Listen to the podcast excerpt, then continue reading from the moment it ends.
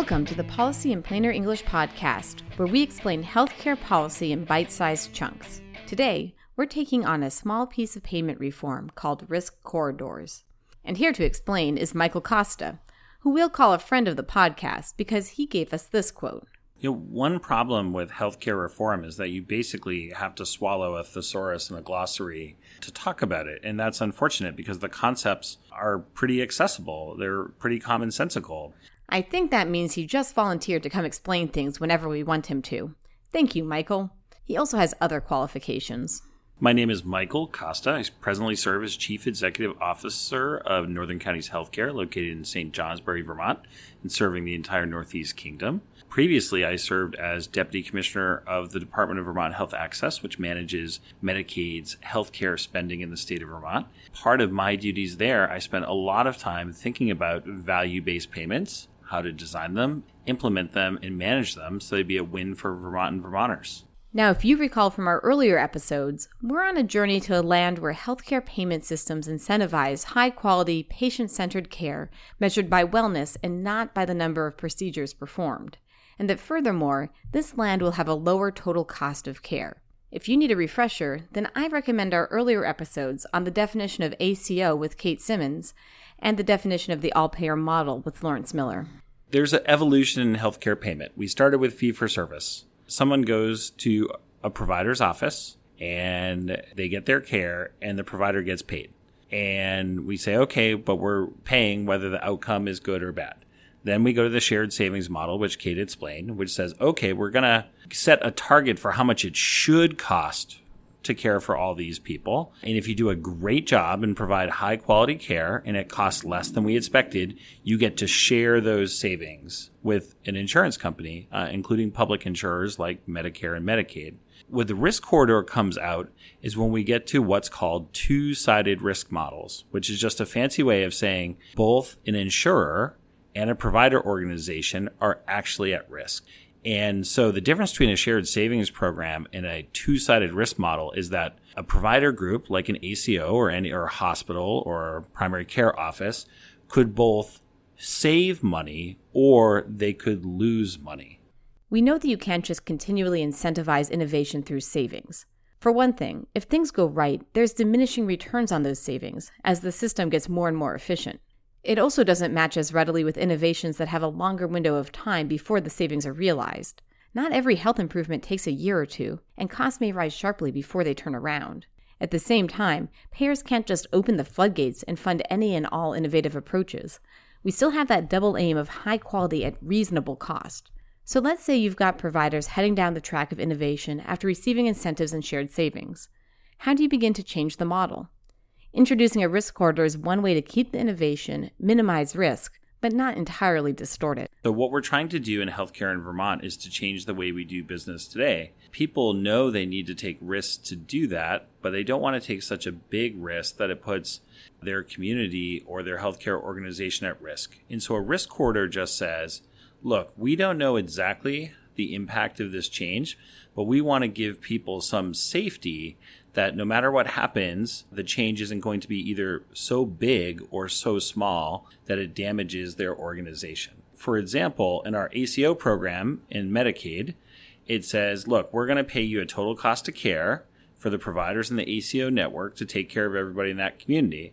But we don't know exactly how much money it's going to cost up front to take care of those people. And so what the risk corridor says to the ACO program is, look, you're going to be a little bit at risk for that cost of people's care, but not too hot and not too cold. And so if we spend a little more money, the ACO has to pay the Medicaid program back. If way too much money is spent, Medicaid will take on the risk that's outside that corridor. And so it's just giving people the ability to take risk without taking up so much risk that it could really harm the organizations. To put some simple math to it, if you have a contract for $100 million with a 3% risk corridor, the most you can lose is 3 million, and the most you can gain through savings is also 3 million. To get a bit nerdier, there's two main reasons why the entity paying would want to step in to pay more if the losses go beyond a certain threshold. First is what we've been talking about all along. Payers are asking for a change in how providers deliver care, and this creates performance risk, the risk of deviating from the path you've been on. Payers want that deviation to happen. They're part of pushing for new approaches. And in return, they're sharing some of that performance risk. The second is insurance risk. In a perfect world, providers would never incur this risk unless they happen to also be insurers. But in these models of healthcare payment, it's hard to avoid. Say you've handed over an upfront payment for providing healthcare based on last year's cost of care, and suddenly the plague surfaces in Vermont. That's catastrophic for many reasons. One of the reasons is how expensive care would be. If you want the healthcare system to stick around to treat the plague, you need to reduce their financial risk. As a less extreme example, in today's healthcare world, especially in a small population like Vermont's, a handful of very, very expensive patients in one year can throw off all previous calculations. Again, we don't want an unexpected event that represents bad luck, not bad policy, to change the course of healthcare reform. For the purposes of this risk corridor conversation, we're focusing on the first type of risk, the kind that comes with innovation and change. Setting this structure takes finesse. It is a little bit of math and a little bit of science. The math part is about, well, to have a risk corridor means that you might lose money. And so you ask the question, can you afford to lose money?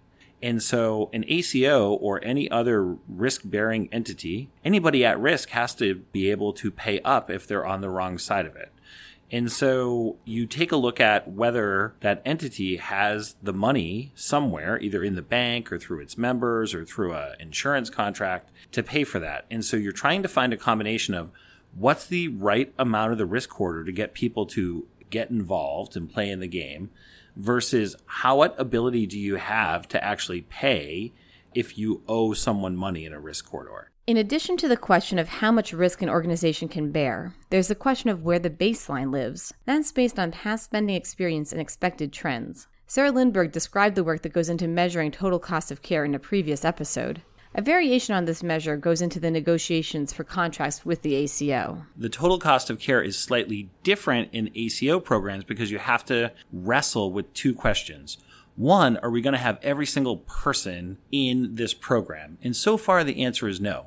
In the Vermont experience, more and more people are inside these ACO programs every single year, but we don't have everybody yet. And then two, do you have every single service that a patient could conceivably want or receive during the year? And the answer to that so far is no.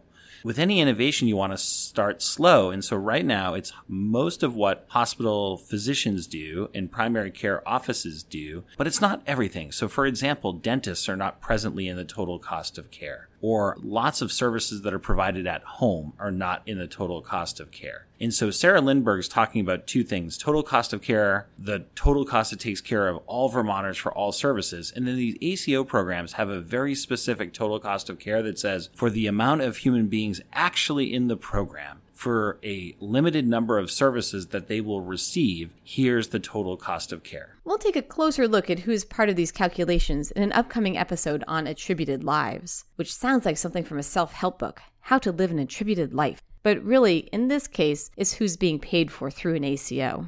Here we've been talking about risk corridors as applied to the Vermont Medicaid contract with an ACO. You don't need an ACO to use this financial tool. Anyone can structure a contract this way. The simple 3% up and down, which then brought into 4%, is also not the only way to build the contract. You can make it more complicated, and Medicare did make it more complicated. The details of how aren't important at this moment.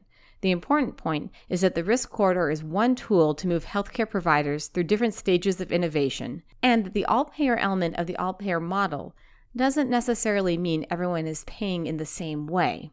And that's one reason why not all members of the ACO network participate for each of the payers. Let's recap. Risk corridors are one of the ways in which insurers and healthcare providers try to be really responsible while also changing the system. The most important thing is to make sure that people have access to high quality care. And while we innovate, we need to make sure we have every safeguard in place and so a risk corridor is just a way for people to look in the mirror and say, you know what? We're not entirely certain how this is going to work out. So, how do we as adults understand right up front our limits to be able to both pursue a changed health system while also making sure that you're providing incentives for people to do things different? So, we're talking one tool in a step in a journey towards healthcare transformation. It's an important tool because it introduces downside risk, but it should not be confused with the final destination, which begs the question of whether there's an end in sight here. It's a theoretical end that's in sight, but there is in fact a game plan for transformation. It is called, and forgive me for the word soup I'm about to speak, the HCP LAN APM framework, in which APM does not stand for all payer model as it did in episode 1, but rather alternative payment model. As you guessed it, we're going to have an episode on that soon as part of the Policy in Plainer English podcast.